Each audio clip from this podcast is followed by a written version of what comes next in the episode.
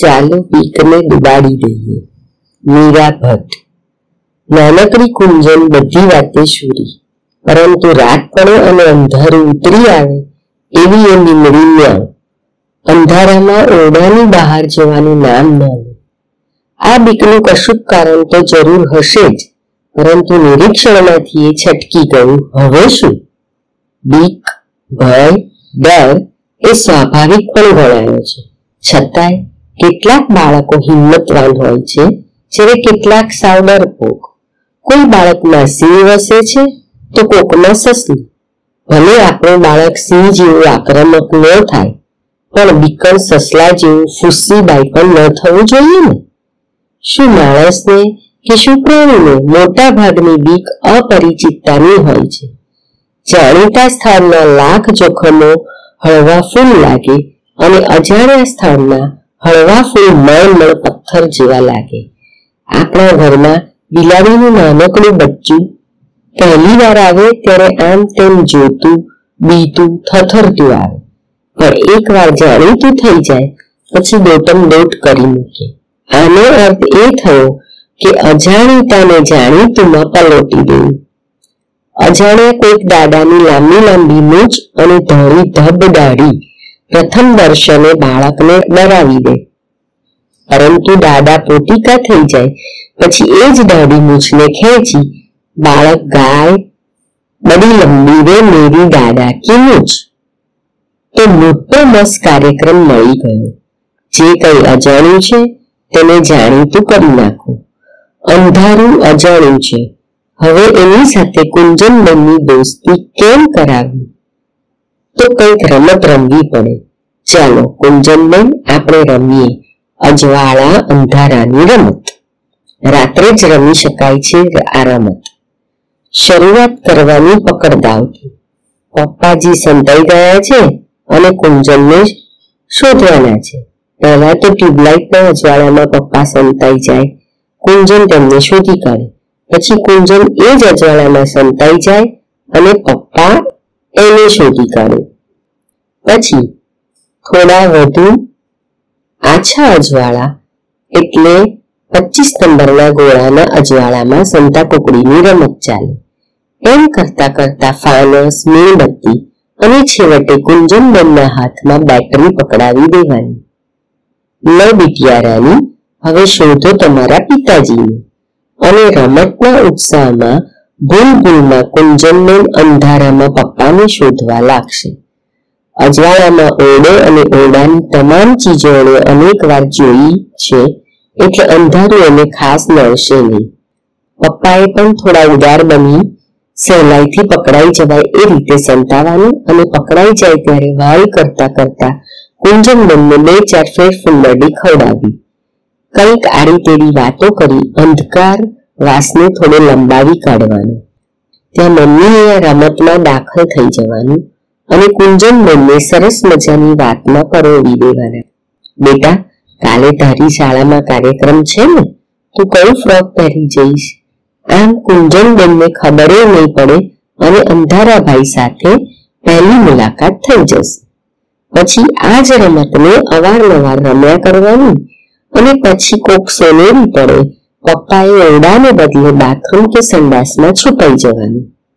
અને પછી એમ કરતા કરતા આંગણામાં પહોંચી જવાનું. દરમિયાન એક કાવતરું પણ યોજવાનું. આ કાવતરું એ સફળ થયેલો પ્રયોગ છે. અરુણભાઈ પાસેથી સાંભળેલો. બાળપણની વાત. મનમાં ને મનમાં થોડો ફફડાટ થાય. આંખો થોડી ચક્કર વક્કર થઈ જાય.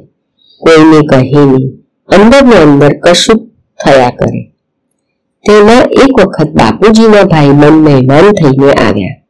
વાત વાતમાં કહે, લાવ દીકરા તારો હાથ જો અને હાથમાં હાથ લીધો અને પહેલું વાક્ય બોલ્યા, વારે, દીકરો છે તો બહાદુર કશાથી ના ડરે?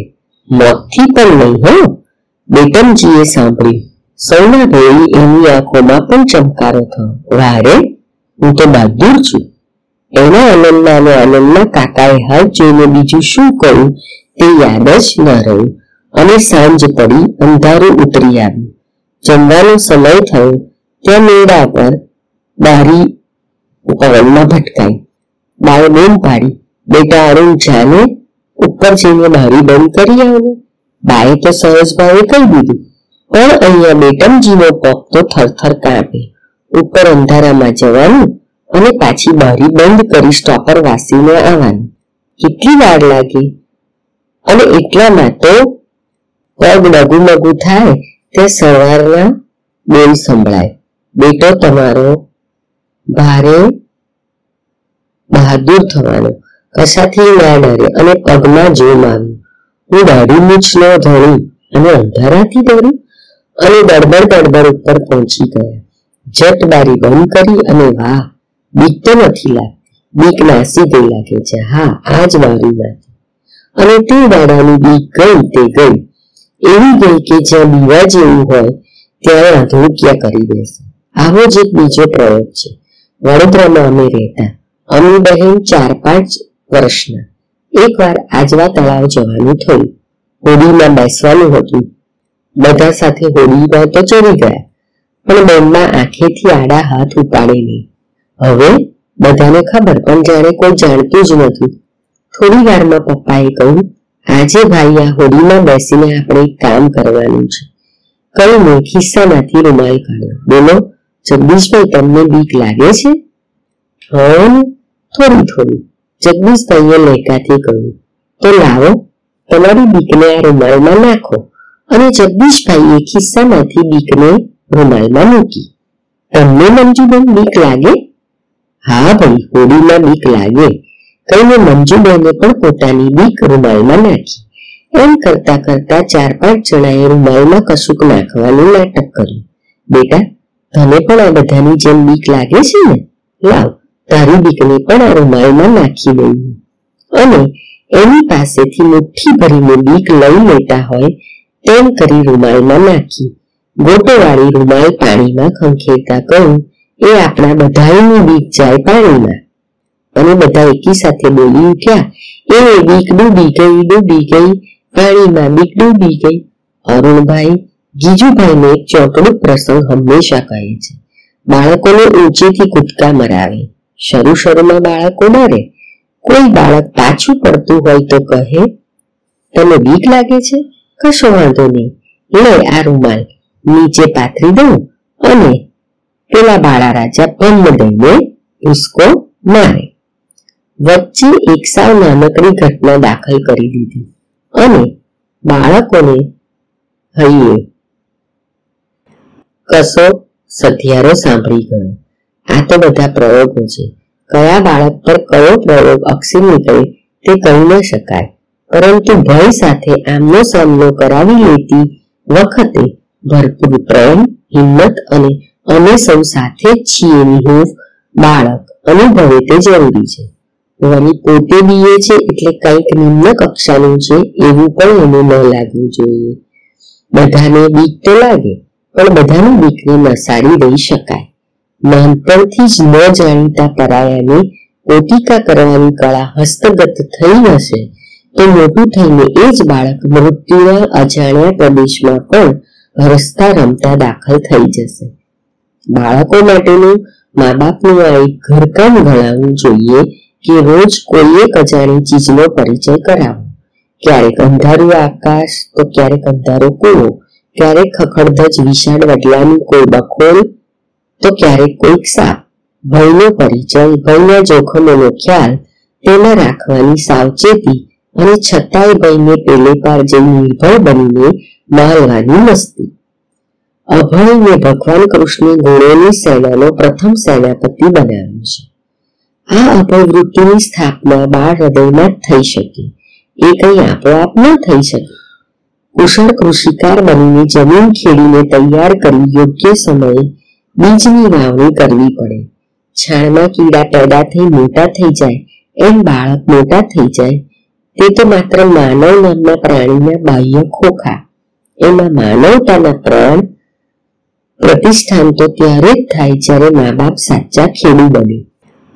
જાણીતો પ્રસંગ છે, બીજા વિશ્વયુદ્ધ વખતે બ્રિટનના અગ્રણી સર જોન સ્ટ્રેચીએ લંડન પર બોમ્બ પાડતા હતા. ત્યારે અમેરિકાથી આવેલા એક પત્રકારને પૂછ્યું, ત્યાંથી આવવાની શક્યતા બચી છે? ભાગ્યે જ. પણ શા માટે? મારા બે બાળકો અમેરિકામાં અભ્યાસ કરે છે. તેમને અહીં બોલાવા છે. અત્યારે? લોકો પોતાના બાળકો સલામત સ્થળે ખસેડે છે ત્યારે? પત્રકારે આશ્ચર્યપૂર્વક પૂછ્યું હા, આ અમૂલ્ય તક છે, જે અમૃતપૂર્વ હિંમત અને ધૃતિથી અમારી પ્રજા આ બહુ વર્ષાનો સામનો કરી રહી છે. તે અનુભવથી મારા બાળકો વંચિત રહી જાય એ મને ખટકે છે. આ સમયે તેઓ અહીં હોય એમ હું ઈચ્છું. આ છે માનવતાનો સાચો ખેલ અસ્તુ.